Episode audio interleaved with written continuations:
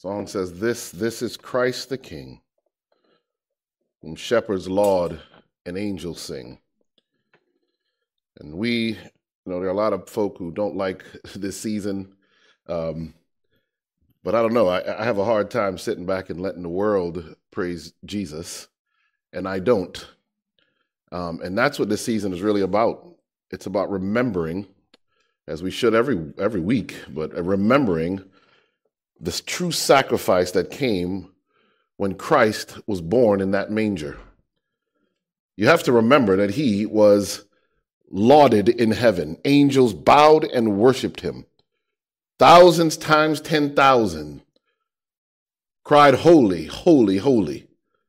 When God said someone must go to redeem man, every angel wanted to volunteer, but there was only one who could leave heaven and pay the price for the rebellion on earth. That was the Son of God. That is the story that is now called the Christmas story. God made manifest on earth, taking on human flesh. It's a powerful story.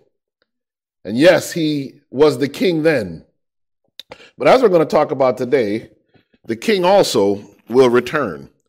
Matthew chapter 24 and verse 30, as Donnie read so well, says this And then shall appear the sign of the Son of Man in heaven. And then shall all the tribes of the earth mourn. And they shall and they shall see the Son of Man coming in the clouds of heaven with power and great glory. Our message this Sabbath is entitled the return of the King. The return of the King. Let's pray. Father God, we thank you, Lord, for this opportunity to study your word. And I ask now, Lord, that once again you just make me a nail on the wall. But Lord, upon that nail, I ask that you hang a portrait of Jesus Christ. Let me not be seen or heard again this Sabbath, Lord. We are asking from a word from the throne room of God that we might understand what is happening on earth now and be able to fully or better comprehend the promise of your soon coming. This is our prayer in Jesus' precious and holy name. Amen.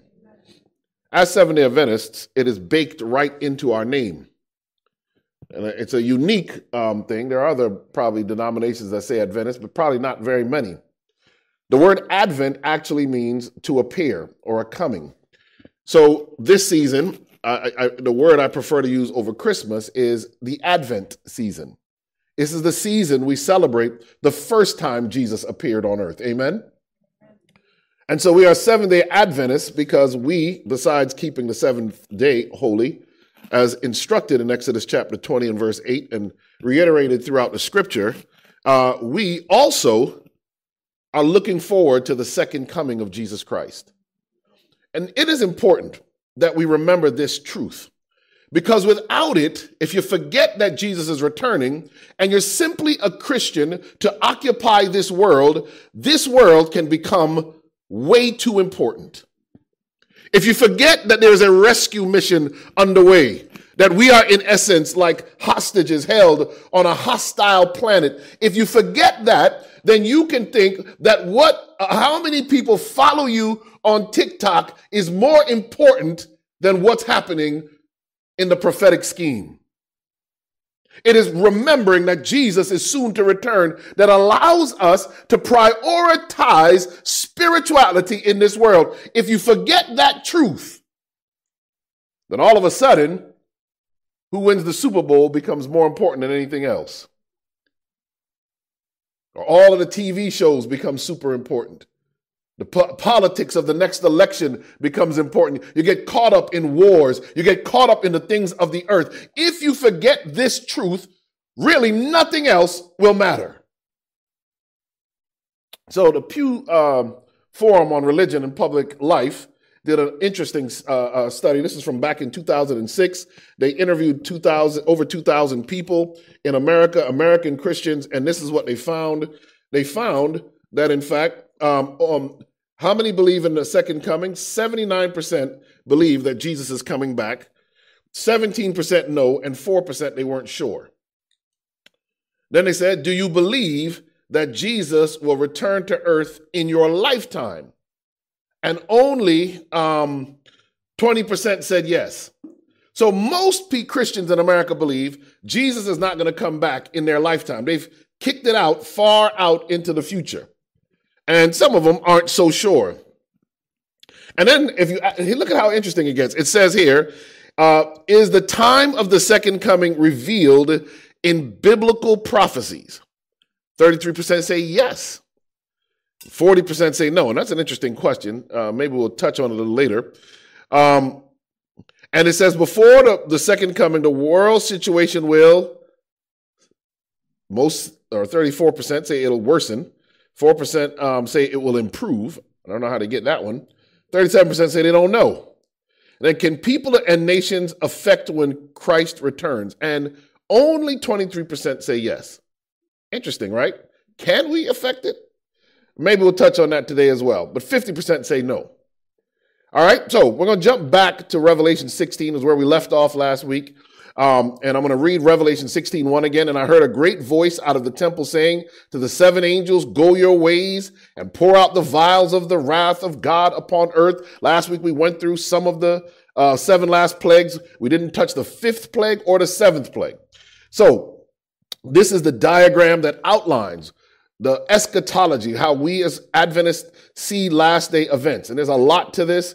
Um, last week I, I expounded on 1798. Most of you are aware of 1844, and we have been talking about the close of probation, and that the seven last plagues happen after probation is closed, after everyone's fate eternally has been decided.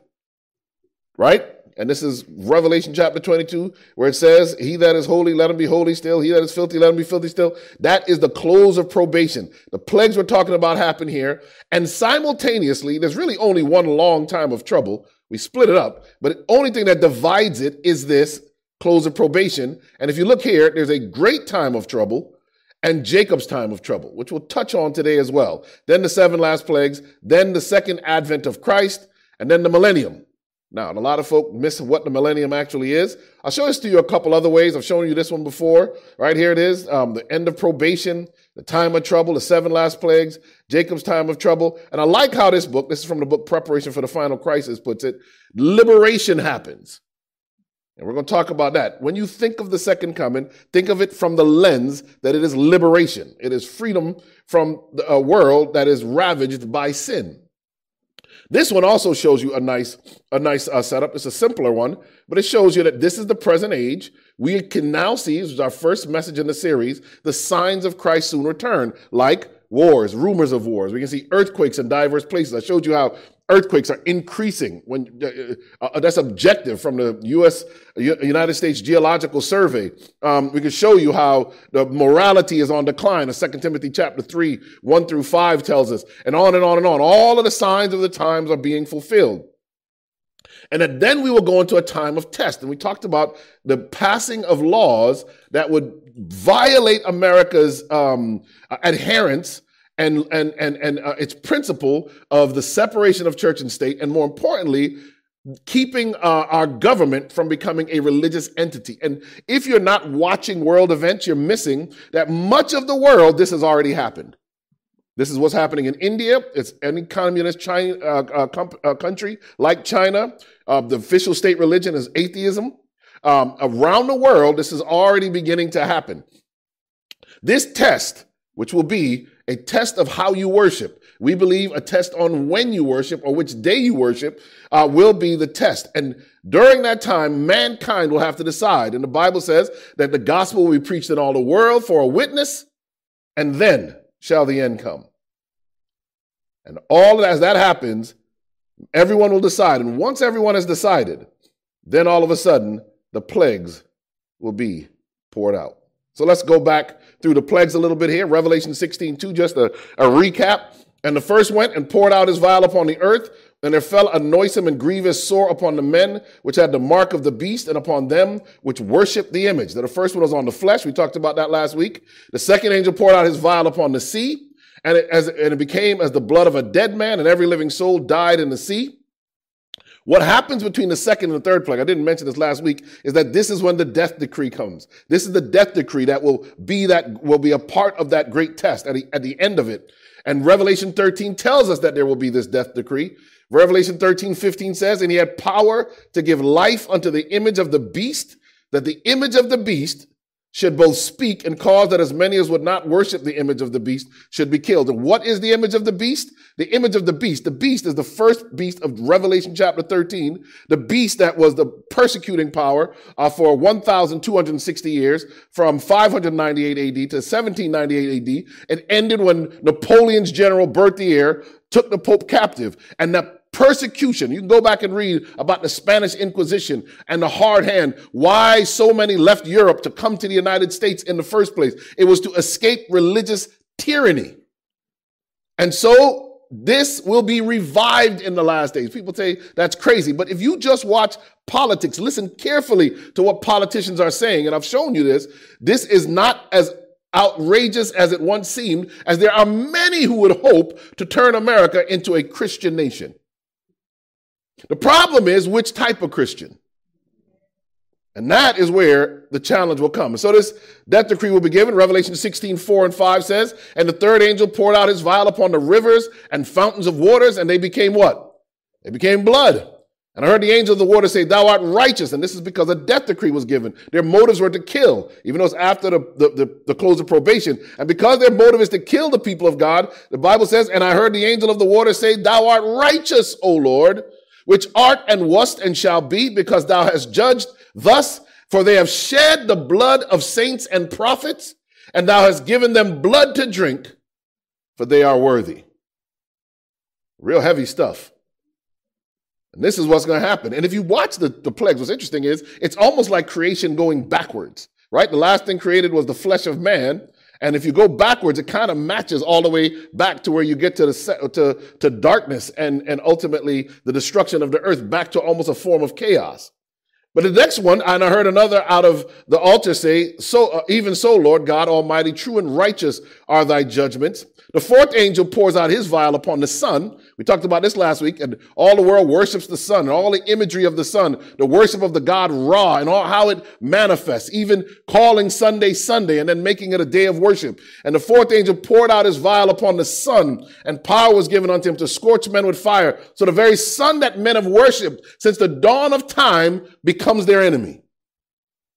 Men were scorched with great heat and blasphemed the name of God which hath power over these plagues, and they repented not to give him glory. Because repentance gives God glory. Somebody ought to say amen. So when they repent not, it is they repent not to give him glory. Verse 10, and this is one we skipped, missed last week. And the fifth angel poured out his vial upon the seat of the beast, and his kingdom was full of darkness. And they gnawed their tongues for pain. The imagery here is quite impressive. And they blasphemed the God of heaven because of their pains and their sores, and they repented not of their deeds. There are two recurring themes as you go through these plagues. One of them is that they blaspheme. And I told you last week, you can go back to the beast, or you go back to da- the book of Daniel, uh, to the little horn power. What is, re- what is a recurring theme, and even into Revelation 17, is this idea of blasphemy. You see, Satan is mad that he is not God. And so he blasphemes God. He wants us to blaspheme God. And let me tell you something. Some of us think you blaspheme God by what you say. But let me tell you, you can blaspheme God by calling yourself a Christian and behaving like the opposite of one. They blasphemed the God of heaven because of their pains and their sores and repented not of their deeds. This shows you that the, the, the plagues are, are sequential, right? The, the Sores have to have come first if they have sores here, and that the sores last for a while. The sores don't kill everyone. So you're living in a world where men are miserable. They're sores. The waters turn into blood. The, the, the, the, um, the, the sun is striking against them. And now the seat of the beast. Who is the beast? We said that this the seat of the beast is the Vatican. And just this week, the Pope, uh, last couple of weeks, the Pope has made some decisions that, have, that even has good, faithful Catholics questioning Catholicism. Because the Pope is asked to bless certain things that cannot be blessed. And so there are people saying, what is going on? And I want to tell you that one day God is going to allow, and I wish I had time to really get into this, God is going to allow the darkness that is that power, that papal power, for it to be covered in darkness. And when you read the commentary on this, which is here, it gives you some, some interesting information. It says this, the entire clause reads literally, his kingdom became darkened, the Greek implying that it remained so for a period of time. This is literal darkness, which it's attendant cold with its attendant cold and misery. So it becomes, so after the heat, they get cold. After the sun scorches them, they get darkness and cold. The absence of light and heat will be all the more impressive and painful after the intense heat experienced under the fourth plague. And this is where it gets crazy. They gnawed their tongues for pain. Or, it can be translated, kept biting their tongues out of pain. The pain is so bad of the plagues that are falling that the wicked begin to chew their own tongues. I don't know if you ever bit your tongue, but that, there's a lot of nerves in your tongue. I don't know if you know that. It's very well innervated, as we say in, in medicine. And there's a lot of nerves. You bite your tongue, people jump. Sometimes you're eating with somebody and they bite their tongue and they don't want you to low. That's they just jump back like that. That because they bit their tongue. Here they gnaw their tongues for pain and blaspheme. Men confirm their perverse hatred of God. Their attitude under the fourth plague persists unabated. Why is this relevant? Because the entire universe is watching what happens on earth. This is a fallen world. The scripture talks about uh, the witnesses of, that we have. And so the whole universe is looking at what happens. There's a great controversy between Christ and Satan. Satan has said that God's law cannot be kept, that God is not fair, that God is not right. And he says that there's no way this can happen. And so uh, uh he wants to win this battle. He has an intense hatred for God.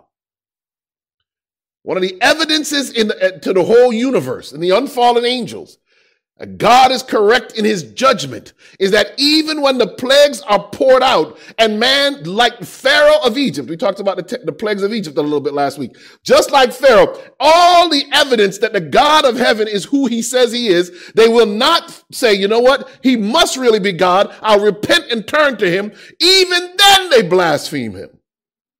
This is the evidence the whole universe needs to say, man, the world has gone so far it won't come back. So the place that said it was light becomes dark. We talked about this last week, Revelation 16, 12. And the sixth angel poured out his vial upon the great river Euphrates, and the water thereof was dried up, and the way of the kings of the east might be prepared. This is not the literal river Euphrates. You have people saying, oh, they're showing you pictures from the Middle East of the river drying up and say, oh, the prophecy is being fulfilled. You could walk all you want on a dry river Euphrates, but it's not going to do anything. This is uh, uh, speaking to the fact that the river Euphrates ran under the ancient city Babylon, and uh, and it, and it was Cyrus and Darius who dried that river, marched under the wall, and conquered Babylon. It, this drying up is that after the sun scorches them, and after the seat of the beast becomes dark, the people no longer support the beast. It, his power dries up. And why? Because it makes way for the uh, pr- prepares the way for the east, for the king to come from the east. Cyrus was a type of Christ. And so this is telling you that Jesus is going to come. That's the signal of, from the east. And he's coming. And when he comes, the world will be prepared, one by the fact that the, the beast and his strength would have been dried up. And we saw, and we said this last week, and I saw three unclean spirits like frogs come out of the mouth of the dragon and out of the mouth of the beast and out of the mouth of the false prophet. This is, as you look at the three pieces here, the dragon is the devil himself. The beast is, a, is, is, the, is the papacy in the Vatican and the false prophet is apostate Protestantism. These three things now come together to try and bring the world together. How do they do it? Through spiritualism, through miracles. Verse 14, for they are the spirits of devils working miracles which go forth unto the kings of the earth. These are the political powers and of the whole world to gather them to the battle of the great day of God Almighty. The beast loses his support. And after he begins to lose his support, uh, with, with, with the working of miracle and supernatural powers, one of the ways that this happens is that Satan himself is transformed into an angel of light. Personates Christ. It is one of the last great tests. Can you imagine? And you, they have all these, Netflix always putting out these shows with these Messiah figures. They're preparing people's minds for this idea. I'll show you more about that in a second. Why? To gather them to the, together to the battle of the great day of God Almighty. When Satan realizes it's coming to an end, when the world, go, when the seed of the beast goes dark, when the plagues have fallen, he now realizes I've got to garnish an army. I've got to fight because I've got to wipe out the remnant from off the earth. He's coming to get them. Satan wants two things out of this eh, post um, close of probation. One, if he can annihilate the people of God, there's no one for Jesus to return for. Number two, if you can get them to sin, there's no one for Jesus to come for. We have to be in a place where our character is such that when these great times of trouble come, we stand firm for God. Here it is. That's why you're going through the mess you're going through now. That's why life is challenging for you now. Every trial, Revelation 3:19, Jesus says, "Those whom I love, I rebuke and I chasten. Be zealous therefore and repent." The trials you're going through today is to prepare you for the great time of trouble in front of us. Satan also wants to be worshiped. That was his whole spiel. We talked about that last week. And as he's trying to get everybody to be worshiped, Revelation 16, 15 says, Behold, I come as a thief, Jesus speaking now. Blessed is he that watcheth and keepeth his garments, lest he walk naked and they see his shame. This is a message to those who are waiting to be rescued, waiting for redemption, waiting for the second coming, being persecuted. The world is after them to destroy them. The world blames them for the plagues. And here they are hiding in the cliffs of rocks, hiding uh, uh wherever they can. And here the world is after them. Jesus says, Don't worry, I'm coming. Satan gathered them together into a place called in the Hebrew tongue Armageddon. Remember, we said it's the mount of the congregation. He wanted to, remember, he wanted to climb to the top of the mount of God. Satan is now going to create his own mount. Mount in Bible prophecy represents a kingdom. He's going to gather the world into one kingdom. And Satan, acting as an angel of light, is going to bring the world together. And here Satan is going to say, listen, follow me, worship me. I will lead you through. In fact, if you study Luciferianism, this is what they teach now. This is why the Rolling Stones uh, um, um, and Guns N' Roses had the song Sympathy for the Devil. That is Luciferian doctrine. Uh, this is why Marvel, I talked about this last week, make, when you watch shows like Thor, this is why the good guy is the one cast out of heaven. Or TV shows like Lucifer, he's already preparing men's minds for the idea that, listen, God is not going to take over the world. I am. That's the whole point of the show Lucifer. Right? God is on vacation or something. I don't know. I've never seen the show. God is on vacation or something, and Lucifer steps in to take his place. If you are not prepared, the devil is already trying to indoctrinate you against God. But here's what it says. Second Corinthians chapter, chapter, um, then it's chapter 3, verse 13 says, For such are false apostles, deceitful workers, transforming themselves into the apostles of Christ. And it says, and no marvel, for Satan himself is transformed into what? An angel of light. Therefore, it is no great thing if his ministers also be transformed as the ministers of what? Of righteousness, whose end shall be according to their works. Did you get that? Right now, that spirit of deception is at work. There are folk who claim to be ministers of God who are actually the ministers of the enemy. I, I, I, can't get into it from the pulpit, but there, there's a lot of talk that many of the mega churches in the country, behind the scenes, it is actually occult work being happening. That's how they get 50,000 people to show up. And that's why they never read the Bible, actually. That's why it's more about name it and claim it and a prosperity gospel, because it is actually demonic deception. And Paul says you shouldn't be shocked by this. Why? Because Satan is going to be transformed into an angel of light. Powerful. So if you're not ready for that, you're in trouble. You know what? He's already got you with Superman. Everybody thinks Superman is a big hero. How does Superman get his power? From the sun. Isn't that interesting? Last day events, page 163. As the crowning act in the great drama of deception, Satan himself will personate Christ. The church has long professed to look to the Savior's advent as the consummation of her hopes. Now the great deceiver will, will make it appear that Christ has come.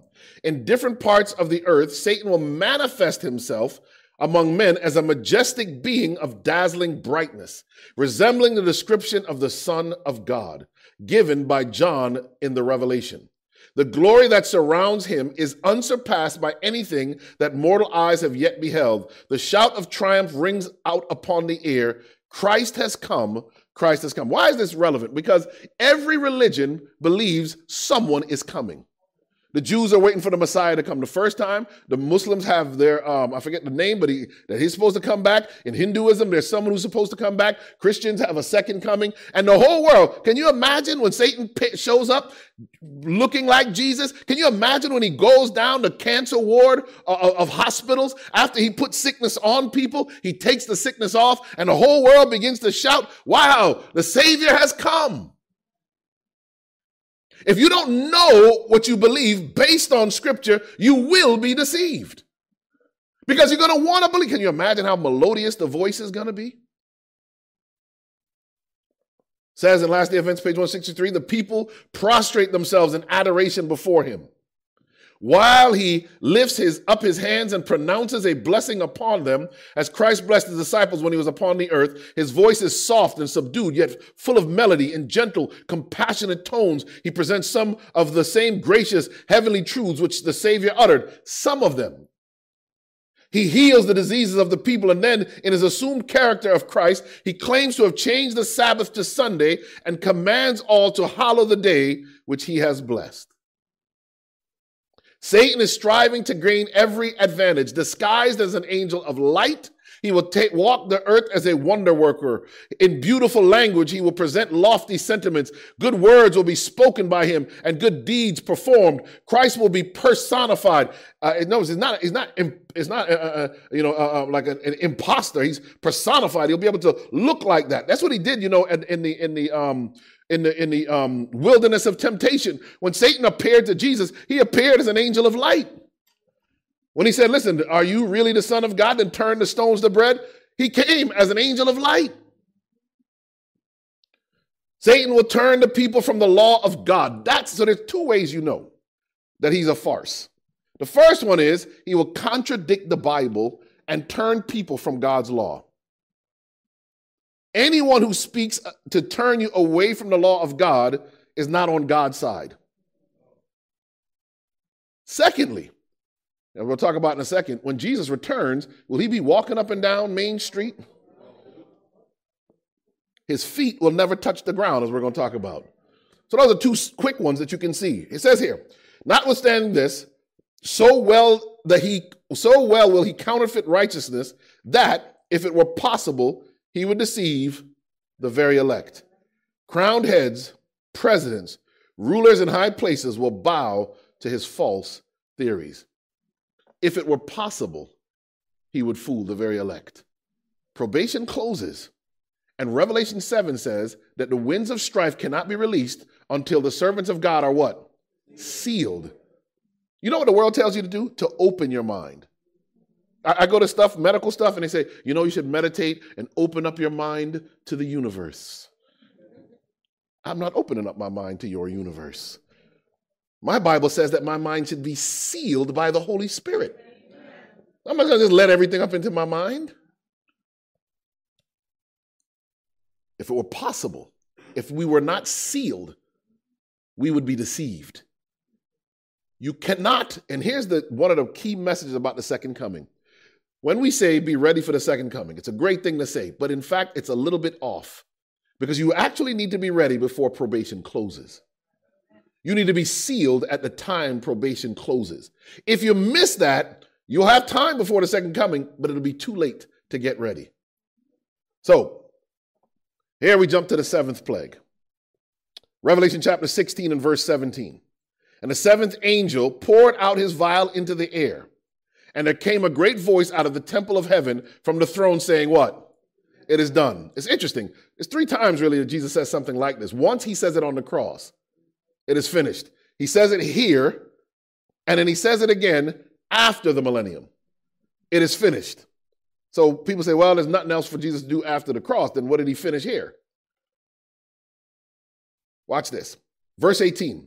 And there were voices and thunders and lightnings, and there was a great earthquake, and such as was not since men were upon the earth, so mighty an earthquake, and so er- and so great. So the seventh vial is poured out. It is done. The earth, there's an earthquake like the world has never known.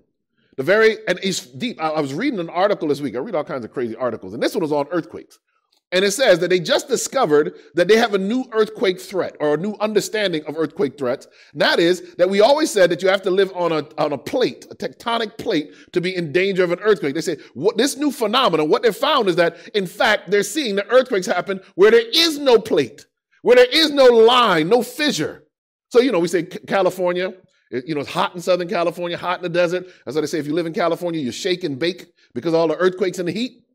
But that's because there's all of those plates, all of the all of the faults is the right word. What they're saying is that we are going to see earthquakes where there aren't faults. Now that's deep. And it speaks to this because just as the flood, when you read the story of the flood, Noah's flood carefully, it says that the water, the ground broke up and water came up. Peter tells us that just as during the flood, the water was there ready to destroy the earth, it was already in place.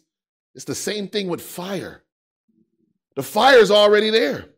And the earth, now covered with water, what's underneath the water? Well, if you go down, it's what? Fire. And you can see in Iceland right now, this um, volcano erupting, and everybody thinks it's so cool. Let me tell you something that is almost God giving you a sneak preview of what's going to happen. Verse 19 And the great city was divided into three parts. The cities of the nations fell, and great Babylon came in remembrance before God to give unto her the cup of the wine of the fierceness of his wrath. And every island fled away, and the mountains were not found. The world is turned upside down, the Bible says, in during the seventh plague.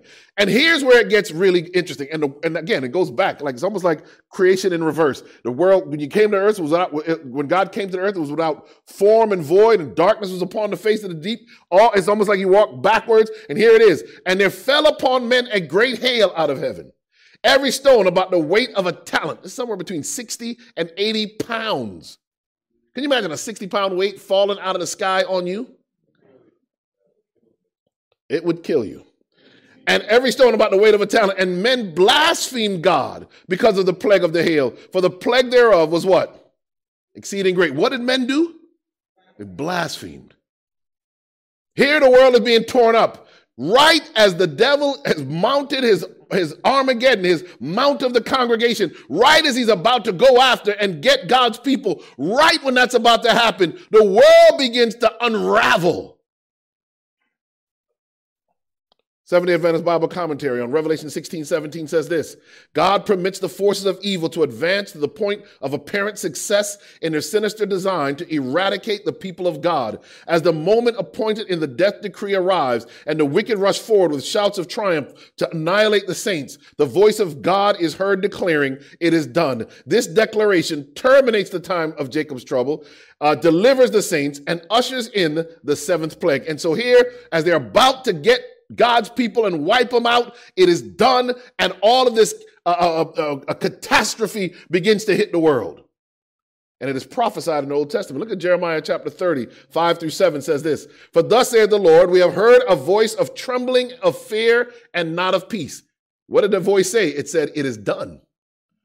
Verse 6 Ask ye now and see whether a man doth travail with child, as if a man is in labor pains. Wherefore do I see every man with his hands on his loins as a woman in travail, and all faces are turned into paleness. Verse 7 Alas, for that great, for that day is great, so that none is like it. It is even the time of Jacob's trouble, but he shall be saved out of it.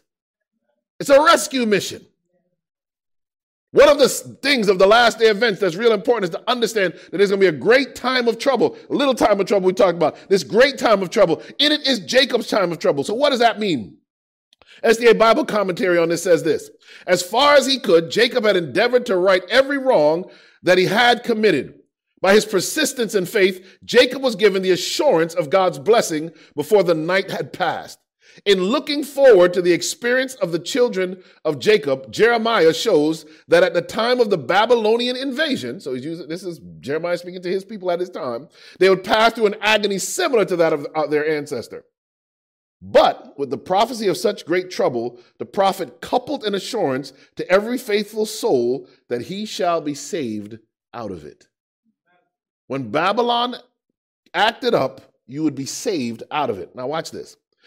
The same experience of intense soul searching will come to spiritual Israel after the close of probation, just before the Lord's second advent.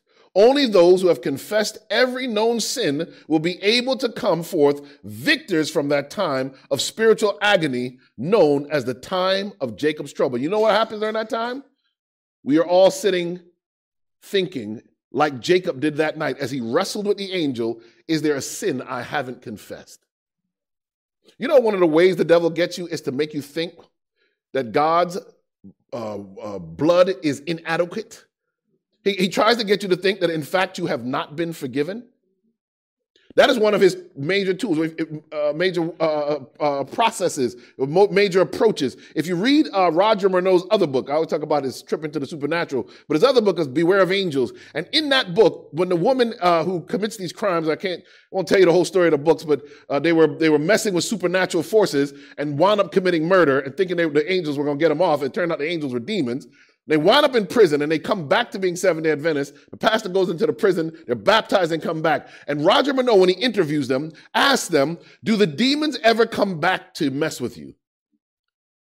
And the woman says, Only when we think that God has not forgiven us.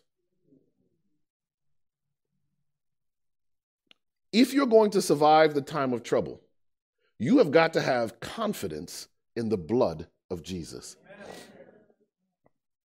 You have to know that I don't care how dark in sin you were. I don't care how much time you spent in the no-tell motel. I don't care what you smoked, what you, what you inhaled, what you shot up. It doesn't matter. If the blood of Jesus washes you, you are clean.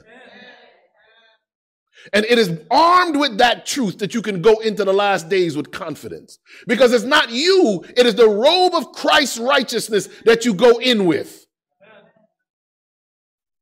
This is why it says this, because it is in that most holy place in the heavenly sanctuary that Jesus is working on our behalf. And when that it is done comes, when it when probation closes, Daniel 12, 1 says this, and at that time shall Michael stand up, the great prince, which stands for the children of thy people, and there shall be a time of trouble. That's what we were just talking about, the great time of trouble and, and the Jacob's time of trouble, such as never once since there was a nation, even to that same time. And at that time, thy people shall be delivered, everyone that shall be found written in the book. Jeremiah just told us he's going to save you out of the time of Jacob's trouble. Daniel now tells you, listen, there's going to be a horrible time of trouble, but he's going to save you out of that time of trouble. That's how we know that there had to be an investigative judgment, because to be saved out of that thing, your name must be written where? In the Lamb's book of life. You can't wait till he gets up and then hope he goes back and makes an addendum. Your name's got to be written there now. Then Daniel says this, and many of them that sleep in the dust of the earth shall awake some to everlasting life and some to shame and everlasting contempt. This is, a, this is speaking to the resurrection that happens at the second coming. And there are two resurrections. There's even a special resurrection we're going to talk about for a quick second. This is what happens. He stands up, and when uh, Jesus returns, some are going to wake up out of the earth. And I love verse 3. And they that be wise shall shine as the brightness of the firmament. And they that turn many to righteousness as the stars forever and ever. Proverbs, Solomon tells you, listen, seek wisdom. Go after her, he says. They that be wise. You know what wisdom is? The beginning of wisdom is the fear of the Lord. You know what foolishness is? Foolishness is, the Bible says that uh, the fool says in his heart, there is no God. You see that? Wisdom comes from knowing God, foolishness comes from denying him. So, the second coming, will it be a secret? Because that's what most people believe. There's going to be a secret rapture. In fact, Marvel Universe, they did this in one of the Avengers movies in the after credit scene. They had Nick Fury and then helicopters and stuff. The, the, everybody got raptured up or disappeared. They didn't really get raptured. They just got disappeared by the, the villain and everybody cars started crashing. It was, it was a mockery of the idea of the secret rapture. That was Marvel messing with the minds of folk who believe in that. Deep, right? This idea that there's going to be a secret rapture and everybody's going to disappear. I've, I've, told you this before. American Airlines, they had the, some of the workers go to the, to the leadership and say, listen, um, make sure you never put two Christian captains, um, two Christian pilots in the cockpit at the same time. They might get raptured away in the middle of the flight, and then who's going to fly the plane? My question, I, I say this every time.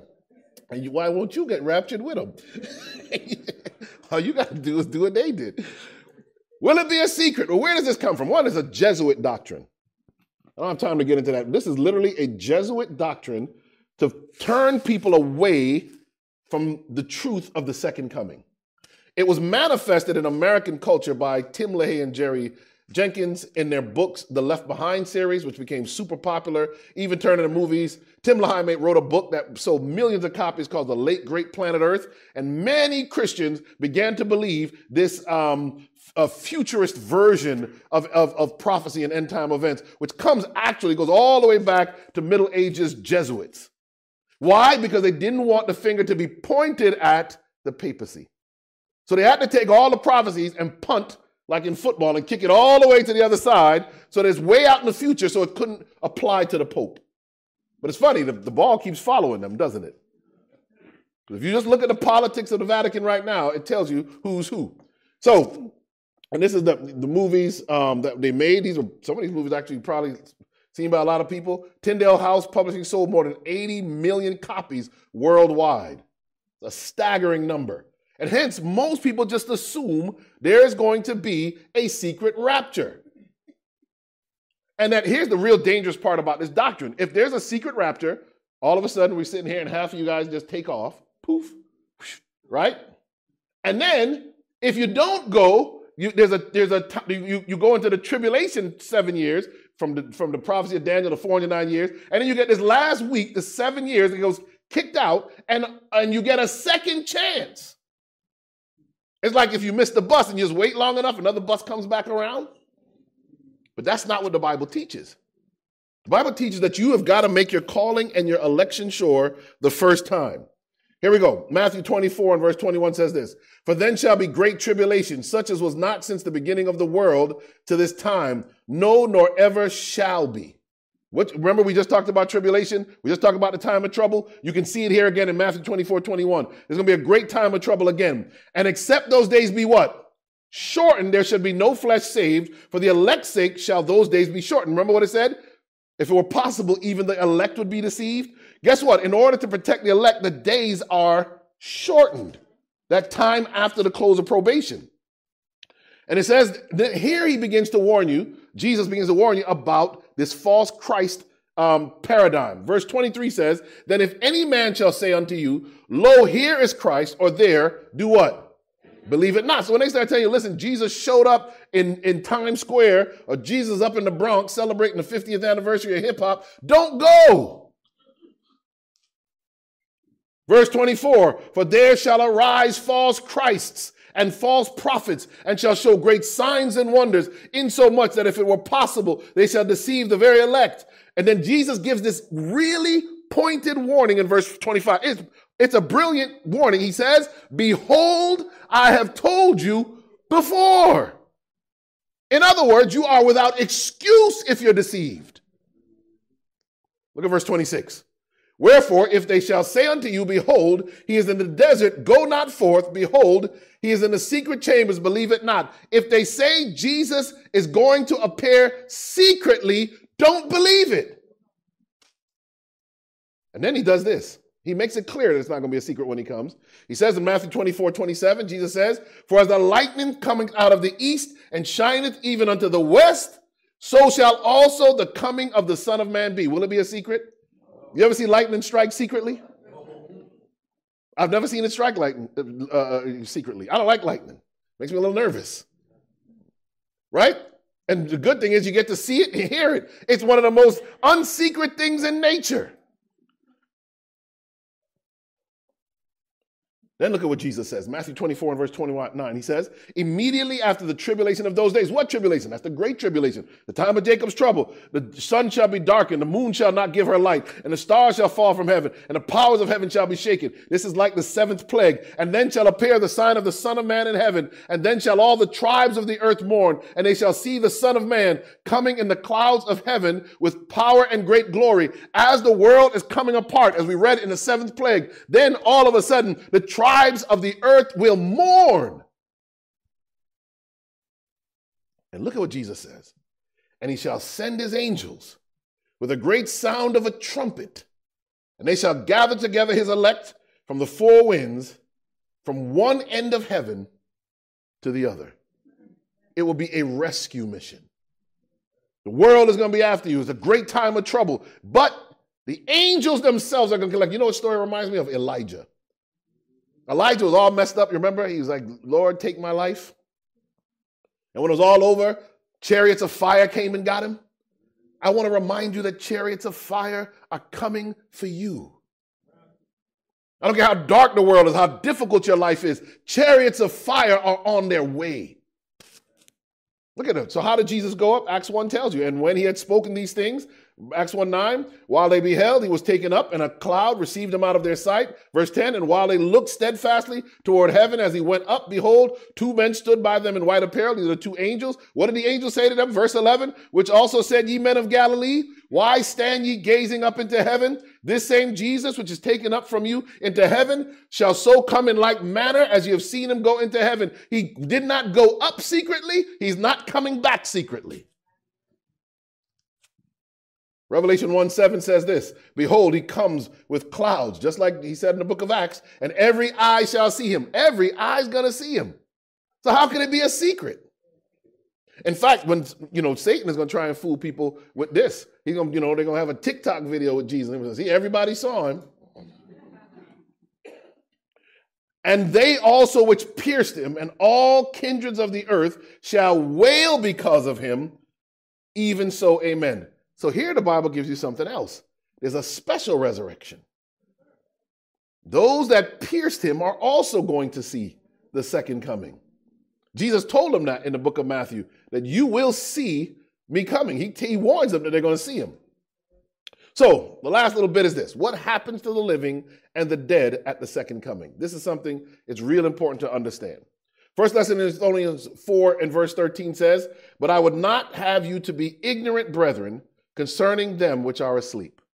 So don't be ignorant about what happens to the dead. Here it is.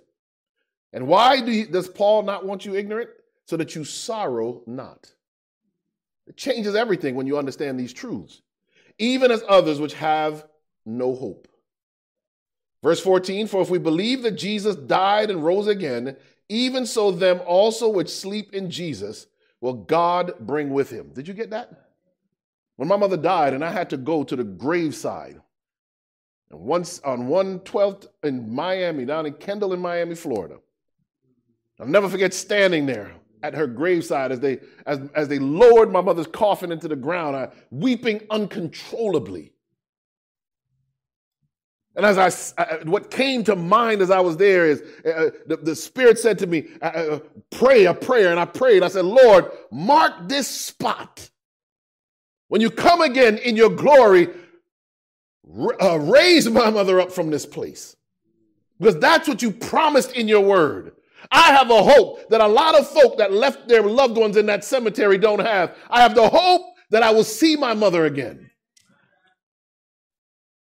First Thessalonians 4:15 For this we say unto you by the word of the Lord that we which are alive and remain unto the coming of the Lord shall not prevent them which are asleep. So who goes first? The ones that are in the grave asleep. Now, if they're in the grave asleep and they're going to be resurrected, are they in heaven? Can't be in heaven and in the grave at the same time. People try and do all kind of mental gymnastics. It doesn't work. Verse 16 says, For the Lord himself shall descend from heaven with a shout, with the voice of the archangel, and with the trump of God, and the dead in Christ shall rise first. Notice the trump sounds, the voice of God. It is the voice of Christ that cries out that actually shakes, just like Lazarus. Remember when he went to Lazarus said, Lazarus, come forth? He's going to say that over the whole planet. And all the dead in Christ are going to rise up. It is going to be a glorious day. It's going to be like watching popcorn pop. All those graves pop, pop, pop, pop, pop, pop. And you're going to see the folk just start to rise. And we who are alive and remain, the Bible says, are going to be caught up together with them in the clouds to meet the Lord in the air. And so shall we ever be with the Lord. Have you noticed? So you couldn't have been with the Lord before us. You had already been forever with the Lord. He didn't bring back the spirit or the breath of the people. He, no, he raises them from the dead because he can. He has power over death. And we which are alive and remain will be caught up. That's how you know if Jesus is wearing Air Jordans walking down the street, that's not Jesus. 2 Corinthians 15 51 says this Behold, I show you a mystery. We shall not all sleep, but we shall all be changed. So you may be alive when Jesus comes. So you may not die and, and be resurrected, but even if you're alive, you're still going to get a glorified body. In a moment, the Bible says, in the twinkling of an eye, at the last trump, for the trumpet shall sound, and the dead shall be raised incorruptible, and we shall be what? Oh, those horrible issues you have in your body, one day it will be changed. You see, you know, when you form a bad habit or you get an addiction, there are, there are pathways in the brain that are permanently formed that you can only, only way to overcome them is to form better habits, uh, uh, deeper grooves in the brain. But when you're glorified, those old pathways will be removed. That's why Paul says in 2 Corinthians 15 53, he says this for this corruptible must put on what? Incorruption. And this mortal must put on what? Immortality. That's how you know the living. When you people die, they're not alive in heaven or hell. If they were, they would already have immortality. In fact, the Bible says the wages of sin is death. If dead people are in hell burning all the time, they actually never pay the price of, of sin. The price of sin isn't, uh, uh, uh, you know, forever torment. The price of sin is death. That's why the righteous will put on immortality. So when this corruptible shall have put on incorruption, and this mortal shall have put on immortality, then shall then shall be brought to pass the saying that is written: Death is swallowed up in victory. O death, where is thy sting? O grave, where is thy victory? One day, death is going to be on the losing end of the battle. One day, death will die. So at the second coming, the righteous, living in the righteous dead, are caught up.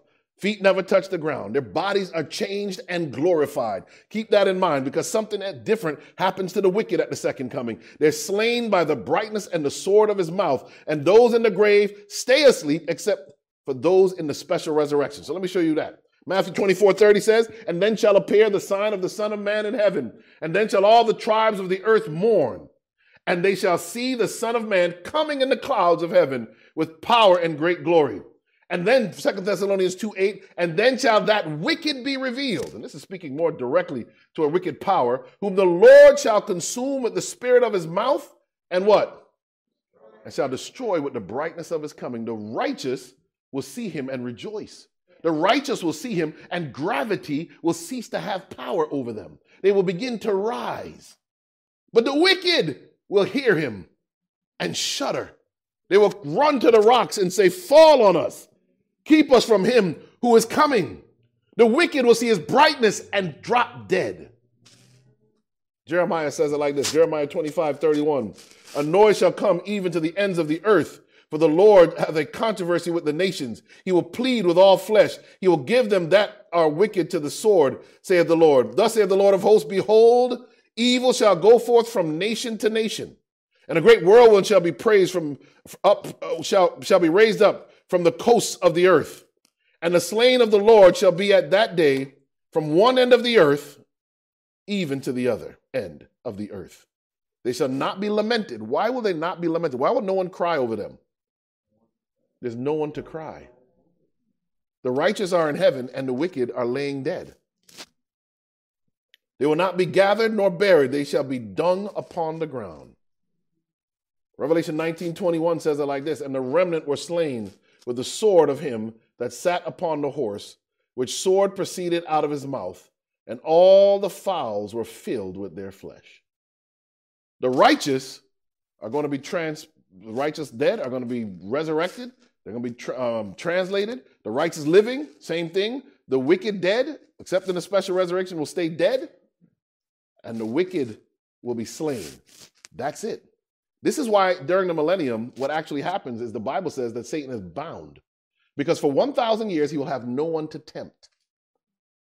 He will have just a thousand years to look at the consequences of what he does. Now, other people say during this thousand years, Jesus is going to have a temple in Jerusalem, literally, and he's going to sit there and he's going to rule the world and make everyone do what he wants. That's not what the Bible teaches. We are going to go with him. He said, I go to prepare a place for you. He didn't say, I'm going to come down here and set up shop. Not till after the thousand years. Revelation 20, verse 1 says, And I saw an angel come down from heaven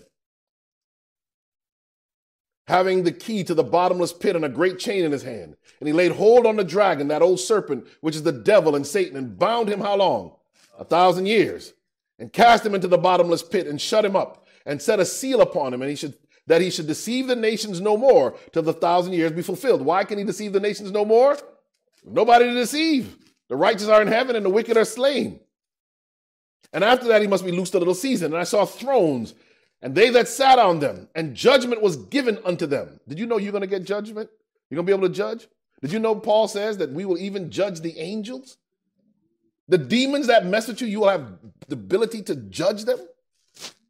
And I saw the souls of them that were beheaded for the witness of Jesus and for the word of God, and which had not worshiped the beast, neither his image, neither had received the mark upon their foreheads or in their hands, and they lived and reigned with Christ a thousand years. Revelation 20 makes it clear this is what happens to the dead. They're not burning in hell right now. Here's it is. Revelation 25, but the rest of the dead lived not again until the thousand years were what? Finished. This is the first resurrection. When Jesus comes, that's the first resurrection. And this is what the Bible says about this first resurrection. Verse 6 Blessed and holy is he that hath part in the first resurrection. On such the second death hath no power, but they shall be priests of God and of Christ, and shall reign with him a thousand years. I want to be in that resurrection, church. Revelation 19:11 says this, And I saw heaven open, and behold a white horse, and he that sat upon him was called faithful and true. And in righteousness he doth judge and make war. This is the description of Jesus returning. His eyes were as a flame of fire, and on his head were many crowns, and he had a name written that no man knew but he himself. That's powerful. Verse 13, and he was clothed, and, and he was clothed with a vesture dipped in blood, and his name is called what? The Word of God. John 1 1 in the beginning was the Word, and the Word was with God, and the Word was God. Verse 14, and the armies which were in heaven followed him upon white horses clothed in fine linen, white and clean. And out of his mouth goeth a sharp sword, that with it he should smite the nations. And he shall rule them with a rod of iron. And he treadeth the winepress of the fierceness and wrath of Almighty God. Verse 16 says this And he hath on his vesture and on his thigh a name written King of Kings and Lord of Lords. Church, the king is returning. And I don't know what you're what you know what, what you what you're dealing with. I don't know what you're going through, but I can tell you this Sabbath that you have got to be getting prepared for this king's return. There's a lot of distractions, but I want to be ready when the king returns. He is soon to return. Jesus is about to come back, and I tell you, there's a lot of distracting things, a lot of uh, ways that the world wants things the world wants us to focus on. I, I you know, I, I, see more and more patients that have uh, uh, suffer from anxiety. They, they, are worried about the war in the Middle East. Uh, uh, they're worried about war in Europe. They're worried about economic collapse. They're worried about all these different things. But I want to tell you that if Christ is your Savior, you have nothing to worry about. The Bible teaches that during the great, this great time of trouble, Jesus will come and he will rescue us. Can you imagine? When you look up and you're able to say, Behold, this is our God, we have waited for him. While the appeal song is sung, this holiday season, you want to say, listen, I want to be ready for the return of the King. I just want you to stand, bow your head, close your eyes, and just talk to God about your commitment to Him. This media was brought to you by Audioverse, a website dedicated to spreading God's Word through free sermon audio and much more. If you would like to know more about Audioverse, or if you would like to listen to more sermons, please visit www.audioverse.org.